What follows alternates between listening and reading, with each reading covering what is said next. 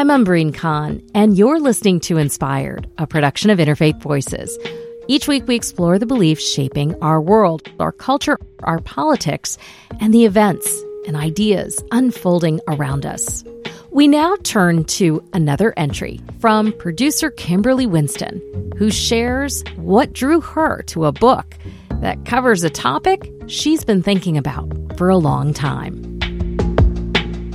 When I was a kid, I thought of heaven as a place where an old man with a white beard sat on a puffy cloud and looked over all my loved ones who had died. Then I grew up, and my relationship to religion and ideas about heaven did too. Today, my heaven is a place that includes all my dogs Taffy, Bella, Shadow, and Roxy. Gone are my images of clouds and choirs, and in their place are visions of a blissful nothingness and the sounds of falling water and maybe some bird song. My guest, Catherine Wolff, also changed her ideas of heaven.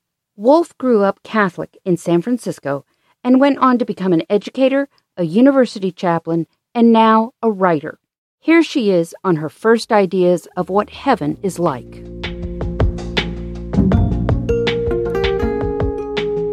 When I started imagining life beyond, I called it heaven. Most of the people I knew growing up did, my earliest visions were those of a little kid enduring frigid San Francisco summers. Heaven would be a bright, sunshiny, blue sky place where each person had her own cloud with a swimming pool in it. God did not figure much, nor did my noisy family. I would be alone in the sunshine and the pool forever. In the ensuing years, I came to see heaven as a state of bliss in union with God and the blessed departed, a state I would earn through a life lived by the conventional moral code. I figured that was as far as one might legitimately speculate. I had no idea the extent to which my ideas of heaven were a product of my time. As heaven turned out only one of the many ways we humans have envisioned life beyond. That's an excerpt from Wolff's new book, Beyond How Humankind Thinks About Heaven. It's a sort of history of ideas about the afterlife, touching all the major world religions as well as some of their smaller offshoots. The speculations about what lies beyond this life are breathtakingly broad, from a sort of pleasant void to verdant gardens full of good things to eat and to astral planes of space time travel. In some heavens, we exist in a frozen state of our best selves. In others, we continue to evolve in spirit. In some, there is equality and justice. In others, not so much. I talked to Wolff at her home near Stanford University, where she lives with her husband, the writer Tobias Wolff.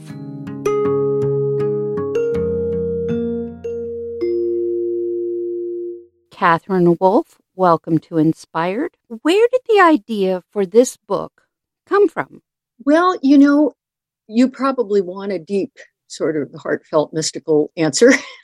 but actually, there was an editor named Jake Morrissey at Riverhead who really liked the introduction I had to these essays having to do with people in my church, the Catholic Church, who had um, fought against the authorities in some way but kept the faith.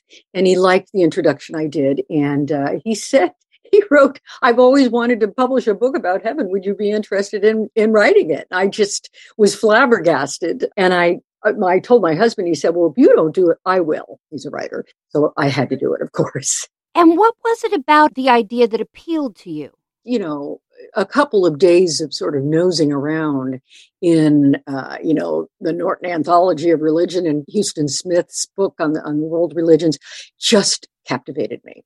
Absolutely captivated me. The one thing that I had to tell him, though, after only about a month of research, I said, No, Jake, this idea of heaven um, is actually only one slice of just this enormous spectrum of, of ideas uh, mm. that humans have had about heaven. He said, go for it. I really enjoyed the book. I had no idea that there were so many different versions of heaven. Neither did I. uh, yeah, I mean, again, it is something that you just don't think about, or at least I, I'm like you. I don't think about it. I think we as human beings start thinking about it a little more as we get older or more infirm or, you know, whatever. A friend of mine who's a chaplain here, I just have to say this. She said she didn't like thinking about heaven because to get there, you had to be dead. Yeah. There's a real human truth there. oh my gosh. well, after you explored all these different ideas of the afterlife, mm-hmm. do you think that we as human beings are wired for creating and believing in an afterlife? Oh, absolutely. Absolutely. And I think St. Augustine uh, said it best. He said, You have made us for you, Lord, and our hearts are restless until we rest in you. And I think that our yearning for life beyond, I really think there's a reality there that actually sort of calls to us. Do we spend too much time focusing on the afterlife and not on the problems and concerns and the things that we can fix in this world now? What do you think of that criticism? Well, I'm not sure that many people focus on the afterlife right now. A balanced sort of approach to me would be keeping that fuller life that possibly started before this life and I do believe goes on after this, but keeping this that in mind while we do justice, kindness, and walk humbly with God. Uh, to quote Micah, an Old Testament prophet, that we are really charged, I believe, not to exploit the earth, but to bring our sense of a fuller and more benign kind of life to bear on our lives now. And that, you know, that is the basis for all, uh, you know, the sort of social teaching of the Catholic Church and the basis for so many uh, social movements, um, for instance, abolition of, of, slavery. And so I think, uh, because I am a believer, I think that it's important to be attuned to where we are, to where we are already, but also to where we are not yet. Um, and the bridge between those two, um, to me, were the mystics that I met in every tradition. Mm-hmm. And I was so fascinated by how they weren't waiting. They weren't mm-hmm. waiting. They went there now, you know, whether it was in a trance, um, in prayer, uh, through the use of, of psychedelics. I'm reading this book through a woman's eyes, a woman's um, set of expectations. And what really got me was that in almost every version of heaven in this book, women are relegated to less than second class status. Yeah. You have to remember that all of these visions, all of these uh, projections, all of these forecasts about uh, a good place beyond were by and large written by men um, in a very patriarchal setting. So we get very few people, with the exception, as you say, of somebody like Julian of Norwich, uh, or Hildegard of Bingen, who have any sort of credibility in terms of their visions. Um, I'd like to think that that will change. Um, I, am thinking of Mary Magdalene, who, in an oddly parallel way, she started out in the Gospels as being uh, the supporter, financially and otherwise, of Jesus. Um, always there, steadfast, one of his primary disciples, um, the person to whom Jesus appeared first and who told her to tell everybody that he had risen from the dead. She is, for that reason, called the apostle to the apostles. Um, but for, oh, 1900 years, 2000 years, Mary Magdalene has been viewed as a prostitute. And her reputation, which is totally not based in the New Testament, had everything to do with the view of her that the male hierarchs um, and philosophers and theologians in the Catholic religion uh, had of her.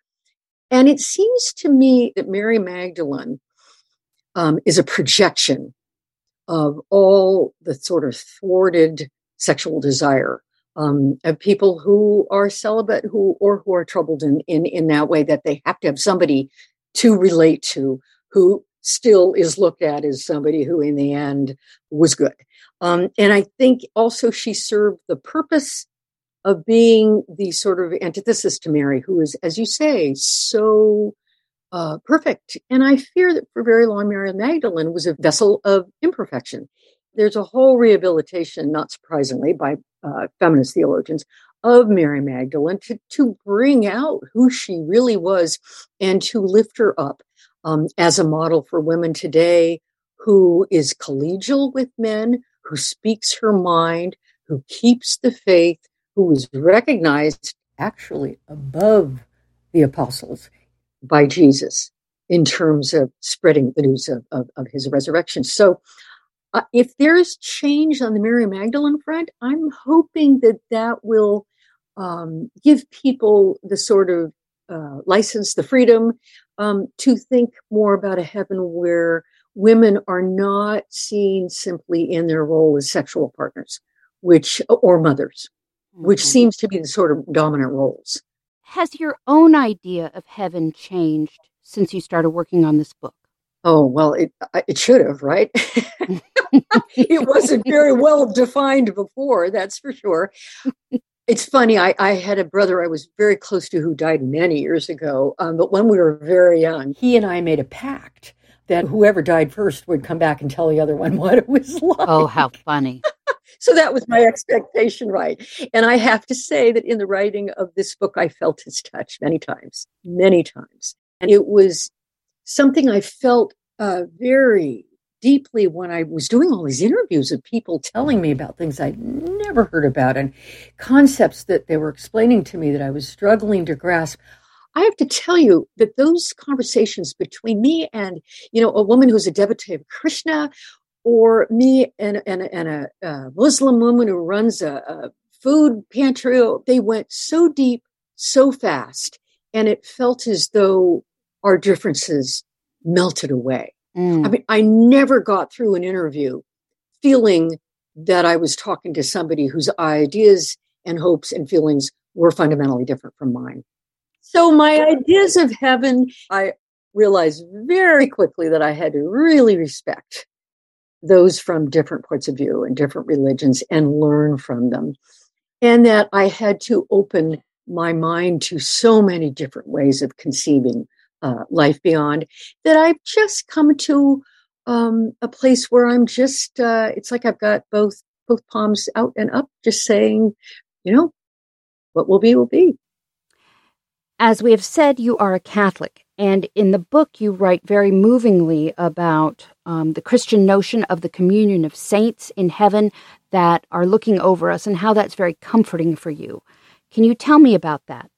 Well, you know, I think there's there's something that I came upon um, that I'd heard about, but really had not uh, thought deeply about, and that's what we call the communion of saints. And there's a way in which I think it, it's a very unifying sort of thing to think about, um, because in many versions of heaven, it's they're they're people by all kinds of people. I mean, often the ones who ones who are mentioned are the famous ones like Moses or Jesus or Angel Gabriel or whatever.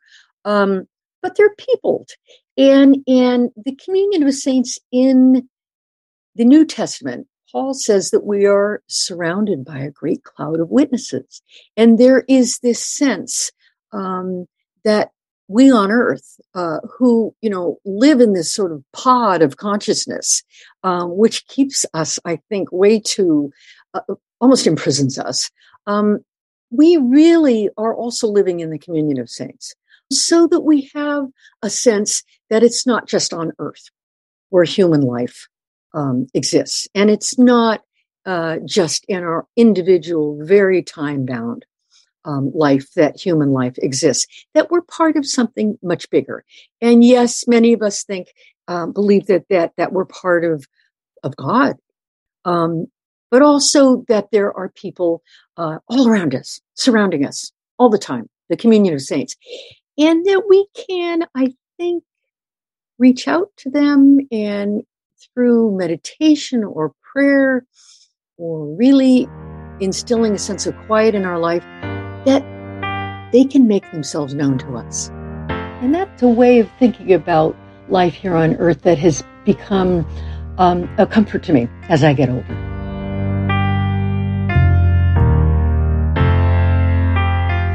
That was Catherine Wolff, author of Beyond How Humankind Thinks About Heaven. You can find out more about Catherine on our website, www.interfaithradio.org. That's all for this week's show. If you're interested in learning more about this week's guests, head over to the episode page on our website at interfaithradio.org. You can also subscribe and take this program on the go.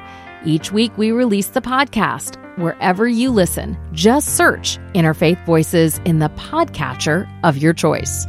And while you're there, help us out, leave a rating and a review. It helps others find us. This week's episode was produced by Kimberly Winston, Kevin McCarthy, and myself. A special thanks to our founder, Maureen Fiedler, for her vision, MC Yogi for our theme music, and additional sounds by Blue Dot Sessions and Audiobinger. Inspired is a production of Interfaith Voices. We rely on the generous support of our listeners to bring you this show. Wherever you are, friends, I hope you are well. I hope you are safe, and I hope you stay connected. I'll see you next week.